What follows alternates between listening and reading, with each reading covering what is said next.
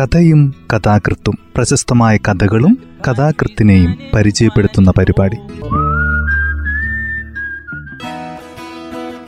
തയ്യാറാക്കിയത് Joseph Pallath H.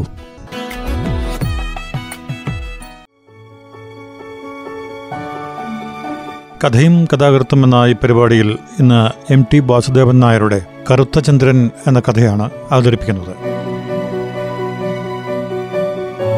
M T Vasudevan നായരെക്കുറിച്ച് മലയാളിക്ക് പ്രത്യേകിച്ച് പറഞ്ഞു കൊടുക്കേണ്ട കാര്യമില്ല. അത്രമാത്രം ജനങ്ങളുടെ ഹൃദയങ്ങളിൽ ചേക്കേറിയ എഴുത്തുകാരനാണ് എം ടി. അദ്ദേഹത്തിൻ്റെ കറുത്ത ചന്ദ്രൻ എന്ന കഥ ഇങ്ങനെയാണ് ആരംഭിക്കുന്നത്.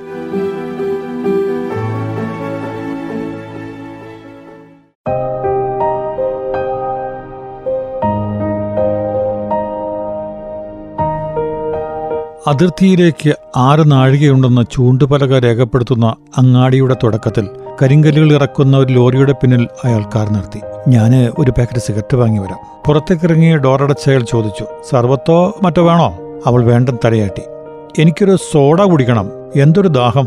വർണ്ണച്ചട്ടകളുള്ള മാസികൾ മാലയായി 4 വശത്തും കോർത്തിട്ട് അലങ്കരിച്ച പീടികയിലേക്ക് അയാൾ നടക്കുമ്പോൾ വിയർപ്പിൽ വലിയ വൃത്താകാരത്തിൽ നനഞ്ഞു കുതിർന്ന ഡബിൾ മുണ്ടിന്റെ പിൻവശത്തേക്ക് നോക്കി അവൾ മടുപ്പോടെയിരുന്നു. അപ്പോൾ സമയം 3. അവൾ മനസ്സിൽ കണക്ക് കൂട്ടി. 7 മണിക്കൂർ വേണമെന്നല്ലേ പറഞ്ഞത്? അവൾ 10 മണിയാവും ഹോട്ടലിലെത്താൻ. ദിവസത്തിൽ 40 രൂപ വാടകയുള്ള വലിയൊരു മുറി റിസർവ് ചെയ്തിട്ടുണ്ടത്രേ. അവിടെ നിന്നാൽ വർണ്ണദീപങ്ങൾ പിടിപ്പിച്ച ജലധാരകൾ മഴവില്ലുകൾ നിർമ്മിക്കുന്ന പ്രസിദ്ധമായ ഉദ്യാനം മുഴുവൻ കാണാം. ഉദ്യാനത്തിന്റെ ഭംഗി അച്ഛൻ അമ്മയ്ക്ക് വിവരിച്ചു കൊടുക്കുന്നത് കേട്ടു. അച്ഛൻ ഒരിക്കൽ പോയിട്ടുണ്ട്, ഒരു കോൺഫറൻസുമായി ബന്ധപ്പെട്ട്. വീട്ടിൽ വരുന്നവരോടും പോണവരോടും 40 രൂപ വാടകയ്ക്കുള്ള മുറിയെപ്പറ്റിയായിരുന്നു അമ്മയുടെ വർണ്ണന.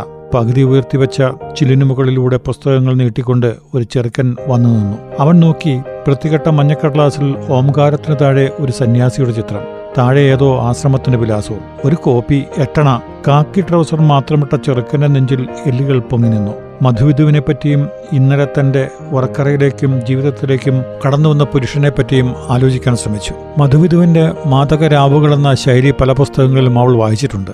9ാം ക്ലാസ്സിൽ പഠിക്കുന്ന അനിയൻ സ്കൂൾ വിട്ടു വരുമ്പോൾ മുൻപ് വായനശാലയിൽ നിന്ന് പുസ്തകങ്ങൾ കൊണ്ടുവരും. സിഗരറ്റിന്റെ മണം പരത്തിക്കൊണ്ട് അയാൾ കാറിനടുത്ത് തിരിച്ചെത്തി. ഷർട്ടിന്റെ മുൻവശം നീളത്തിൽ നനഞ്ഞിരുന്നു. ഒച്ചയോടെ ഏമ്പക്കമിട്ടു. വാതിലടച്ച് ഡാഷ്ബോർഡ് തുറന്ന് സിഗരറ്റ് പാക്കുകൾ ഇടുമ്പോൾ അവളുടെ ചുമലിൽ കൈത്തണ്ട ഉരസി. വിയർപ്പിൽ തന്റെ ശരീരം കുതിർന്നതുകൊണ്ടാണോ കൈത്തണ്ടയ്ക്ക് ചൂടുണ്ടെന്ന് തോന്നിയത്? അത്ഭുതത്തോടെ അവൾ അപ്പോൾ ഓർത്തുപോയി, 2 വർഷം മുൻപ് പുസ്തകങ്ങൾക്കുള്ളിൽ കത്തുകൾ വരാൻ തുടങ്ങിയ കാലത്ത് പേരിക്ക് മുകളിലൂടെ വാടകപ്പണം വാങ്ങിയപ്പോൾ വിരൽത്തുമ്പ് കൈത്തടത്തിൽ തൊട്ടപ്പോൾ തോന്നിയ കോരിത്തെരിപ്പ് എവിടെ? ഇന്ന് പ്രഭാതത്തിൽ അടുക്കളവാതിലിന്റെ കരച്ചിൽ കേട്ട് കണ്ണു തുറന്നപ്പോൾ കൈത്തണ്ട ശരീരത്തിൽ നിന്ന് എടുത്തു മാറ്റിയപ്പോൾ ആശ്വാസമായിരുന്നു. വണ്ടി സ്റ്റാർട്ടാവുന്നില്ല. എഞ്ചിൻ മൂളിക്കൊണ്ടിരുന്നു. ചെറുക്കൻ മറുവസ്തി എന്ന പുസ്തകം നീട്ടി. കാറ് പൊടുന്നനെ പാഞ്ഞുപോയേക്കുമെന്ന ഭയം കൊണ്ടെന്ന പോലെ അവനൊരു കൈകൊണ്ട് അടഞ്ഞ വാതിലിൽ മുറുക്കെ പിടിച്ചു. ഒരു കോപ്പി ഇട്ടണ. അയാൾ മുന്നിൽ മുഖത്തിന് ചുവട്ടിലോളം നീണ്ടെത്തിയ പുസ്തകത്തിൽ നോക്കി.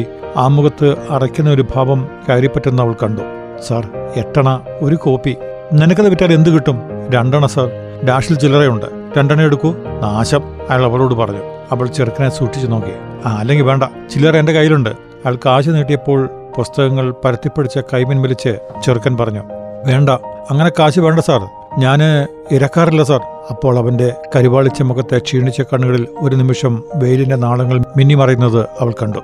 തേണ്ടി. അയാളുടെ ചുവന്നു തുടുത്ത മുഖത്തിൻ്റെ സൗന്ദര്യം അരിശം കൊണ്ട് ചീർത്തപ്പോൾ ഒരാഭരണം പോലെ അടർന്നു വീണതായി തോന്നി. കാർ ഇരമ്പി അകലുമ്പോഴും ചെറുക്കൻ പുസ്തകങ്ങളുമായി വഴിപക്കത്ത് തന്നെ നിന്നു. പുറത്ത് നട്ടിലിനരികിലൂടെ വിയർപ്പിൻ്റെ ചാലുകൾ ഒഴുകുന്നു. ചാരിയിരിക്കാതെ മുന്നോട്ടഞ്ഞ് പിന്നിലേക്ക് ഓടിയകലുന്ന പാതയുടെ കറുത്ത പ്രവാഹത്തിൽ മാത്രം അവൾ ശ്രദ്ധിച്ചു. ഈ വഴി പോയിട്ടുണ്ടോ മുമ്പ്? ഇല്ല. നല്ല ഫോറസ്റ്റ് റോഡാ. ഇന്ത്യയുടെ എല്ലാ ഭാഗങ്ങളും ഞാൻ സഞ്ചരിച്ചിട്ടുണ്ട്. പക്ഷെ ഇതുപോലെ നല്ല ഡ്രൈവ് വേറെ എവിടെയും കിട്ടില്ല. കാണാൻ പോകുന്ന സ്വർഗം പോലെ സുന്ദരമായ ഉദ്യാനത്തെപ്പറ്റിയും അണക്കെട്ടിന്റെ സമീപത്തെ പ്രസിദ്ധമായ ഹോട്ടലിനെ പറ്റിയും വർണ്ണിച്ചു. എന്താ, ഉറക്കം വരുന്നോ? അവൾ പതുക്കെ ചിരിക്കാൻ ശ്രമിച്ചു. ഉറങ്ങിക്കോളൂ. പക്ഷെ ഇന്ന് രാത്രി ഉറങ്ങാൻ സമ്മതിക്കില്ല. എന്നിട്ട് ചിരിച്ചു, ആവശ്യത്തിൽ കൂടുതൽ ഉച്ചത്തിൽ, ആഭാസച്ചുവയുള്ള ഒരു വിഡ്ഢിച്ചിരി. അവളറിയാതെ ചൂളിപ്പോയി. നീണ്ട ചിരിയുടെ അനുസരണം കണ്ടുപിടിക്കാനെന്നോണം അയാൾ അവളുടെ മുഖത്ത് നോക്കി. അവൾക്ക് ചിരി വന്നില്ല. കാരണം അപ്പോൾ അവൾ മനസ്സിൽ താരതമ്യപ്പെടുത്തുകയായിരുന്നു. ബേലിക്കപ്പുറത്തു നിന്ന് ഇളം ചുവപ്പ് പൂക്കളുള്ള ക്രീപ്പറുകൾ പടർന്നു കയറിയ ഓട്ടിൻപുറത്തിനു മുകളിൽ കാണുന്ന ജാലകത്തിലൂടെ വല്ലപ്പോഴും കേൾക്കാറുള്ള ചിരിയുടെ ശബ്ദം. അത് തന്നെയാണോ ഇത്? എവിടെയാണ് തെറ്റുപറ്റിയത്? ദൈവമേ, എവിടെയാണ് തെറ്റുപറ്റിയത്? എനിക്കിഷ്ടമായി, വളരെ ഇഷ്ടമായി. ചെറുപ്പക്കാരായാൽ ഇങ്ങനെ വേണം. അച്ഛൻ പിന്നെ എന്തെല്ലാം പദങ്ങൾ ഉപയോഗിച്ചാണ് അയാളെ വർണ്ണിച്ചത്. ഹോണസ്റ്റ്, സ്ട്രെയിറ്റ് ഫോർവേഡ്, ആരുടെയും സഹായമില്ലാതെ നേരെ കയറി വന്ന് അച്ഛനോട് കല്യാണക്കാര്യം പറഞ്ഞതായിരുന്നു ആ അഭിനന്ദനം മുഴുവൻ. അൽമാരയിൽ നിന്ന് കപ്പും സോസറും എടുക്കാൻ പോകുമ്പോഴും എടുത്തുകൊണ്ടുവരുമ്പോഴും വാതിലിന്റെ വിടവിലൂടെ ആരും കാണാതെ ഒളിഞ്ഞു നോക്കി ഒന്നടുത്ത് കാണാൻ. ചെക്ക് പോസ്റ്റിന് സമീപത്ത് കാറിന്റെ വേഗം കുറച്ചപ്പോൾ അവൾ കണ്ണു തുറന്ന് നേരെയിരുന്നു. വെയിൽ മങ്ങിയിരിക്കുന്നു, കാറ്റിന് നനുത്ത കുളിർമയുണ്ട്. വേട്ട നിരോധിച്ച പരസ്യങ്ങൾ കടന്ന് ഘാട്ട് റോഡിലെത്തിയപ്പോൾ അയാൾ പറഞ്ഞു, ആനയുള്ള കാടാണ്, പാതിരയ്ക്ക് ഒരിക്കൽ ഞാനിതിലൂടെ വന്നിട്ടുണ്ട്, ലൈറ്റില്ല, ബ്രേക്കില്ല. ഓവ്, അതും ഒരിക്കൽ എഴുതിയിരുന്നു. അന്ന് മറുപടിയിൽ വെമ്പലോടെ എഴുതി, മേലിലത് ചെയ്യരുതെന്ന്. വെളിച്ചം കാണുന്നതുവരെ ഞാൻ അങ്ങനെ സമാധാനിച്ചിരിക്കും. ഞാൻ തന്നെയാണ് എഴുതിയത്, ഞാൻ തന്നെ. സാഹസിക യാത്ര ഒരിക്കൽ കൂടെ വിവരിച്ചു. അയ്യോ, അങ്ങനെയൊന്നും പാടില്ലട്ടോ എന്ന് പറയുമെന്ന് പ്രതീക്ഷിച്ചായിരിക്കും. എന്നിട്ട് ഡ്രൈവിംഗ് സീറ്റിന്റെ അടുത്തേക്ക് കുറച്ചുകൂടി നീങ്ങിയിരുന്ന് അവൾ ഒരു വിളറിയ മന്ദഹാസത്തോടെ മുന്നിലേക്ക് തന്നെ നോക്കിയിരുന്നു. രാത്രി ചന്ദ്രൻ മറിഞ്ഞ് കടപ്പാക്കരികൾ പോലെ കറുത്ത മേഘക്കീറുകൾ മാത്രം ചിതറിക്കിടക്കുന്ന നരച്ച ആകാശത്തിന്റെ കോണിലേക്ക് നോക്കിക്കിടന്നപ്പോൾ ഇന്നലെ സ്വയം ചോദിച്ചു, എന്തുപറ്റി, എനിക്കെന്തുപറ്റി? എന്റെ ഫ്രണ്ട് റഷീദിനെ കേട്ടിട്ടില്ലേ? ലാലാന്റെ റഷീദിലെ റഷീദ്. ഞങ്ങൾ ഈ വഴിക്ക് ഒരു സന്ധ്യയ്ക്ക് വന്നപ്പോൾ ആ തിരുവിലൊരു കാട്ടാന. ഞാൻ കാറ് നിർത്തി. റഷീദ് ഭയങ്കര പേടിത്തൊണ്ണാ. ഞാൻ എഞ്ചിൻ ഓഫാക്കിയപ്പോൾ റഷീദിന്റെ പരിഭ്രമം കാണാം. ഞാൻ പറഞ്ഞു, രുമുൽ സുമു പാടിക്കോളാൻ, വേറെ എന്ത് ചെയ്യാൻ. ഒരു വലിയ ഫലിതം പറഞ്ഞ പോലെ അയാൾ പൊട്ടിച്ചിരിച്ചു. അവൾ ചിരിക്കാൻ ശ്രമിച്ചു, പരാജയപ്പെട്ടു. അല്ല, വേറെന്ത് ചെയ്യും അല്ലേ? വിശദീകരണം തുടർന്നു പോകുന്തോറും അവളുടെ അസഹ്യത വർദ്ധിച്ചു. ഞാനാകെ മാറിയിരിക്കുന്നു, ദൈവമേ, ഞാനാകെ മാറിയിരിക്കുന്നു. എൻ്റെ കത്തുകൾ വായിച്ച് ഉടനെ നശിപ്പിക്കണമെന്ന് എഴുതിയതിന് ഇല്ല, അപ്പോൾ ലണ്ടനിലേക്ക് അയക്കുകയാണ്. ബ്രിട്ടീഷ് മ്യൂസിയത്തിൽ സ്വർണ്ണപ്പടകത്തിലാക്കി ഓരോന്നും ചില്ലിട്ട് വെച്ച് സൂക്ഷിക്കാൻ എന്ന് മറുപടി വായിച്ച് അനേക രാത്രികൾ ഓർത്തോർത്ത് ചിരിച്ചിട്ടുണ്ട്. ചിരിക്കാൻ വയ്യ, ഒരു രാത്രി കൊണ്ട് ചിരിക്കാനുള്ള കഴിവ് നഷ്ടപ്പെടുമോ? ഒരിക്കലും മതി വന്നിട്ടില്ല കത്തുകൾ വായിച്ചിട്ട്. എന്താ സുഖമല്ലേ? തലവേദന, പച്ചത്തഴപ്പ് വഴിവക്കിൽ പെരുകി വന്നു. വിജനമായ പാതയിലൂടെ നാഴികകൾ പിന്നിട്ട് രാത്രി വന്നപ്പോൾ പൊടുന്നനെ മനസ്സ് ശാന്തമായി. അവൾക്കെന്തെങ്കിലും പറയണമെന്ന് ആഗ്രഹമുണ്ടായിരുന്നു, എന്തെങ്കിലും തമാശ കേട്ട് കുറച്ചിരിക്കണമെന്ന്. ഒഴിഞ്ഞുകിടന്ന ചെറിയ വാടക വീട്ടിൽ ആദ്യമായി വെളിച്ചം കണ്ടപ്പോൾ, ആൾപെരുമാറ്റം കേട്ടപ്പോൾ, രാത്രിയിൽ അടഞ്ഞ വാതിലിന്റെയും നാല് ചുമരുകളുടെയും സ്വാതന്ത്ര്യത്തോടെ അടുത്തടുത്ത് നിന്നപ്പോൾ ഒന്നും പറയാൻ തോന്നിയില്ല. കഥകളിൽ കേട്ട മണിയറ. രാധാടത്തിയുടെ കിടപ്പുമുറിയാണ് ഒരുങ്ങിയിരിക്കുന്നത്. രാധാടത്തിയും കുട്ടികളും നടുവകത്തേക്ക് മാറി.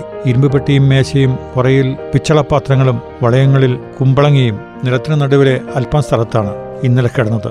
താഴത്തും കോലായിലും ഒതുങ്ങാത്ത വിരുന്നുകാർ. മുകളിലെ വരാന്തയിൽ വാതിൽ വരെ കിടക്കുന്നു. രാത്രി പലപ്പോഴും കോണിപ്പടികൾ ശബ്ദിച്ചു.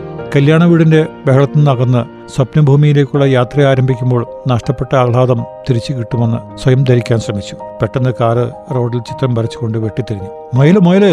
അവൾ അമ്പരപ്പോടെ നോക്കിയപ്പോൾ ഹെഡ്ലൈറ്റിന്റെ വെളിച്ചത്തിൽ അന്തം വിട്ടു നിൽക്കുന്ന മൊയലിനെ ഒരു നിമിഷം കണ്ടു. കാട്ടുമൊയലിനെ ആദ്യം കാണുകയാണ്. അത് വീണ്ടും ഇളകിയപ്പോൾ ഇടത്തോട്ടും വലത്തോട്ടും തിരിച്ച് റോഡരികിലെത്തി ബ്രേക്കിട്ട് ഉറക്കെ ചിരിച്ചുകൊണ്ട് പറഞ്ഞു, കിട്ടി! ഹെഡ്ലൈറ്റ് ഓഫാക്കാതെ അയാൾ പുറത്തിറങ്ങി. വെളിച്ചത്തിൽ കുളിച്ചുകൊണ്ട് നടന്ന് കുനിഞ്ഞ് അടിയിൽ നോക്കിക്കൊണ്ട് പിറുപിറുത്തു, കിട്ടി! വലുതാ! അയാൾ നിവർന്നു നിന്ന് ഉയർത്തിപ്പിടിച്ച് കാണിച്ചു. നോക്ക്! വേണ്ട, കളഞ്ഞേക്കോ! അവൾ വെമ്പലോടെ പറഞ്ഞു. കളഞ്ഞേക്കോ! അവൾ കരഞ്ഞു പോകുമെന്ന് ഭയപ്പെട്ടു. What you mean? ബെസ്റ്റ് ഇറച്ചിയല്ലേ! ചോര ഇറ്റു വീഴുന്ന മുയലിനെയും തൊക്കിപ്പിടിച്ചയാൾ അരികത്തുകൂടി കടന്നുപോയപ്പോൾ അറപ്പോടെ മുഖം തിരിച്ചു. പാവം, എത്ര വേഗത്തിലാണ് എല്ലാം കഴിഞ്ഞത്. തിരികെ വന്ന് സ്റ്റിയറിംഗ് വീലിന്റെ മുൻപിലിരുന്നപ്പോൾ അയാളുടെ കണ്ണുകളിൽ വിജയത്തിന് തിളക്കമുണ്ടായിരുന്നു. സീറ്റിൽ കിടന്ന മഞ്ഞ ഫ്ലാനർ തുണിയെടുത്ത് കൈ തുടയ്ക്കുമ്പോൾ അവൾ നോക്കി. ചോര! വെള്ള ഷർട്ടിന്റെ മുൻവശത്ത് രണ്ട് ചോരത്തുള്ളികൾ വീണ പാടുകൾ കണ്ടു. പേടിച്ചോ? ചിരിച്ചുകൊണ്ട് ചുമൽ തട്ടിയപ്പോൾ അവൾക്ക് ശരീരം വിറയ്ക്കുന്ന പോലെ തോന്നി. തൊടാതെ കഴിയുന്നത്ര അകലേക്ക് മാറി ഒതുങ്ങിയിരിക്കാൻ അവൾ ആഗ്രഹിച്ചു. നല്ല റെസ്റ്റ് ഹൗസാ. പണ്ട് രാജാവിന്റെ കൊട്ടാരായിരുന്നു. ആരും കേൾക്കാത്ത ഒരു രാജാവ്. വിധ്വാനെ ഞാൻ കണ്ടിട്ടുണ്ട്. ഇപ്പോൾ കാശൊന്നുമില്ല. എന്നിട്ട് വിശദീകരിച്ചു, നാഗുവിനോട് തോല് പൊളിച്ച് ഉപ്പിട്ട് ഫ്രിഡ്ജിൽ വെക്കാൻ പറയാം, രാവിലെ ബ്രേക്ക്ഫാസ്റ്റിന്. എന്താ മിണ്ടാതിരിക്കുന്നത്? എന്തെങ്കിലും പറയൂ, അല്ലെങ്കിൽ പാടൂ. അച്ഛനില്ലാത്തപ്പോ എപ്പോഴും പാട്ടുകൂത്തുമാണല്ലോ വീട്ടില്. ഞാനാവില്ല. അനിയനേക്കാൾ നന്നായി ചൂളം വിളിക്കാൻ അറിയാം. ഒരിക്കൽ അമ്മ അത് കണ്ടുപിടിച്ചപ്പോൾ ശകാരിച്ചു. പെൺകുട്ടികൾ ചൂളം പിടിക്കുന്നത് അശ്രീകരമാണ്. അച്ഛൻ ക്യാമ്പ് പോയാൽ 2-3 ദിവസം കഴിഞ്ഞേ തിരിച്ചെത്തൂ. അപ്പോൾ സന്ധ്യ കഴിഞ്ഞാൽ പിന്നെ തർക്കത്തിലാണ്. 6 നാഴിക അകലെ രാധേഴ്ത്തിയുടെ ഭർത്താവിന്റെ വീട്ടിലേക്ക് യാത്ര തുടങ്ങിയാൽ കൂടി ആഹ്ലാദമാണ്. അവൾ സ്വയം ചോദിച്ചു, 21 വർഷത്തിനു ശേഷം വന്ന ഒരു ദിവസം കൊണ്ട് ഞാനാകെ മാറിയിരിക്കുകയാണ്. ഇവിടെ കിടന്ന് കാലത്ത് പോകാം. വളരെ ലേറ്റായി. അവിടെ എത്തിയാൽ പാത വലത്തോട്ട് പിരിയുന്ന സ്ഥലത്ത് വെച്ച് അയാൾ കാർ തിരിച്ചു. നല്ല സ്ഥലമാണ്. രാജാവ് വനവാസത്തിന് പണിയിച്ച പാലസാണ്. അയാൾ രാജാവിന് നഷ്ടപ്പെട്ട രാജ്യത്തിന്റെ പേര് പറഞ്ഞു. അവൾ കേട്ടില്ല. അടച്ചിട്ട ഇരുമ്പ് ഗേറ്റിന് മുന്നിൽ നിർത്തി ഹോണടിച്ചു. ഗേറ്റിന് ഇരുവശത്തും ഉയരത്തിൽ അടുപ്പിച്ചു കെട്ടിയ മുള്ളുവേലിയാണ്. കറുത്ത കോട്ടും മുറിയൻ കാലുറിയുമിട്ട് ഒരു പയ്യൻ വന്ന് വാതിൽ തുറന്നു. പോർട്ടിക്കോയിൽ വെളിച്ചം നിറഞ്ഞു. കാർ നിർത്തിയപ്പോൾ അയാൾ താഴെയിറങ്ങി ചോദിച്ചു, നാഗു എങ്കെ? ഒറ്റക്കണ്ണുള്ള താടിക്കാരൻ വയസ്സിനിറങ്ങി വന്ന് സലാം വെച്ചു. 3 മുറികളിൽ ഒന്നേ ഒഴിവുള്ളൂ. സാമാനങ്ങൾ ഇറക്കാൻ പറഞ്ഞ് അയാൾ ഡിക്കി തുറന്നു. ചോരയിൽ കുതിർന്ന നാളത്തെ പ്രാതൽ നാഗുവിനെ ഏൽപ്പിച്ചു. ഇറങ്ങിക്കോളൂ.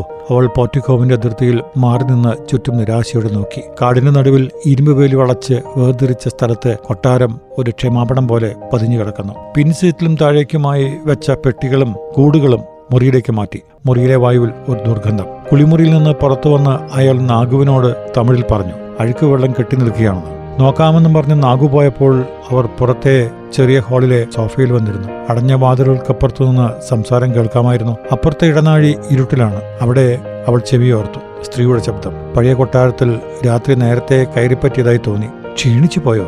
മൃദുവായ സ്വരത്തിൽ അയാൾ ചോദിച്ചു. വിശക്കുന്നുണ്ടോ? ഇല്ല. ഡൈനിങ് റൂമിലെ വെളിച്ചവും മുനിഞ്ഞു കത്തുന്നതായിരുന്നു. കൊട്ടാരത്തിൽ ആളുകൾ തെളിഞ്ഞ വെളിച്ചത്തെ ഭയപ്പെടുകയാണെന്ന് തോന്നി. നാഗു നന്നായി ഭക്ഷണം ഉണ്ടാക്കും. ഞാൻ പലപ്പോഴും ഇവിടെ താമസിച്ചിട്ടുണ്ട്. അകത്തെവിടെയോ ഒരു കുപ്പി വീണോടെയുന്ന ശബ്ദം. അവൾ പേരിന് മാത്രം കൊത്തിത്തിന്ന് അയാൾ മുഴുവിപ്പിക്കുന്നത് കാത്തുനിന്നു. കൈ കഴുകി തിരിച്ചു പോരുമ്പോൾ അയാൾ നാഗുവുമായി നിന്ന് സംസാരിച്ചു. അവൾ കാത്തുനിന്നില്ല. തണുത്ത ചൂടിപ്പായിലൂടെ നടന്ന് വീണ്ടും ഹാളിലെ സോഫയിൽ വന്നിരുന്നു. അയാൾ തിരിച്ചു വന്ന് ഉത്സാഹത്തോടെ പറഞ്ഞു, ഗുഡ് ന്യൂസ്, രാജാവിന്റെ മുറിയിലാണ് നമ്മൾ ഉറങ്ങാൻ പോകുന്നത്. രാജാവിന്റെ മുറി? കാട്ടിലെ കൊട്ടാരം വിൽക്കുമ്പോഴത്തെ വ്യവസ്ഥ അതായിരുന്നു. തനിക്കായി ഒരു മുറി ഒഴിച്ചിടണം.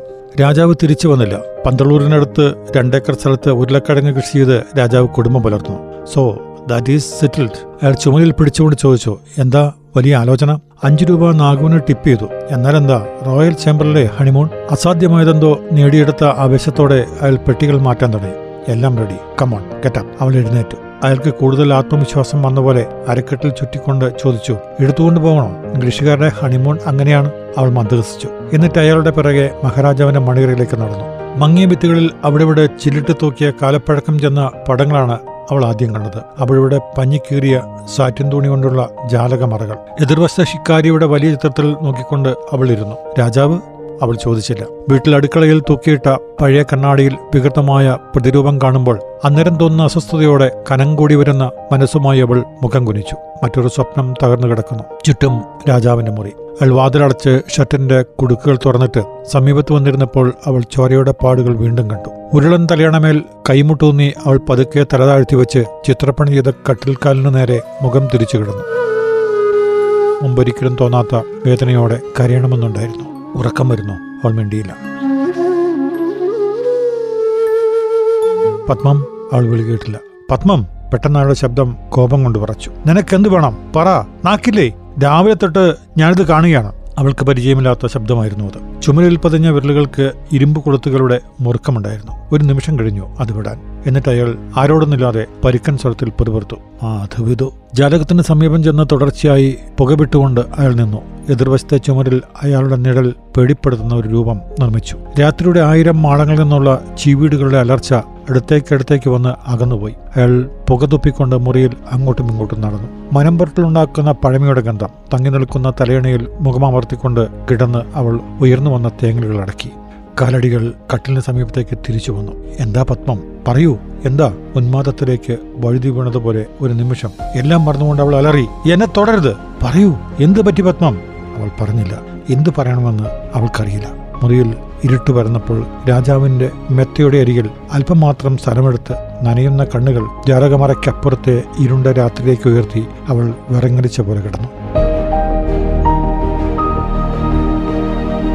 കഥ ഇവിടെ അവസാനിക്കുന്നു.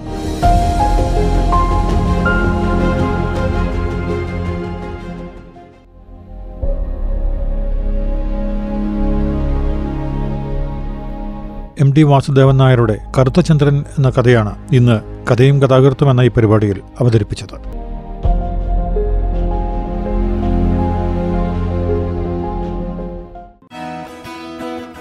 തയ്യാറാക്കിയത് ജോസഫ് പള്ളത്ത് എച്ച്.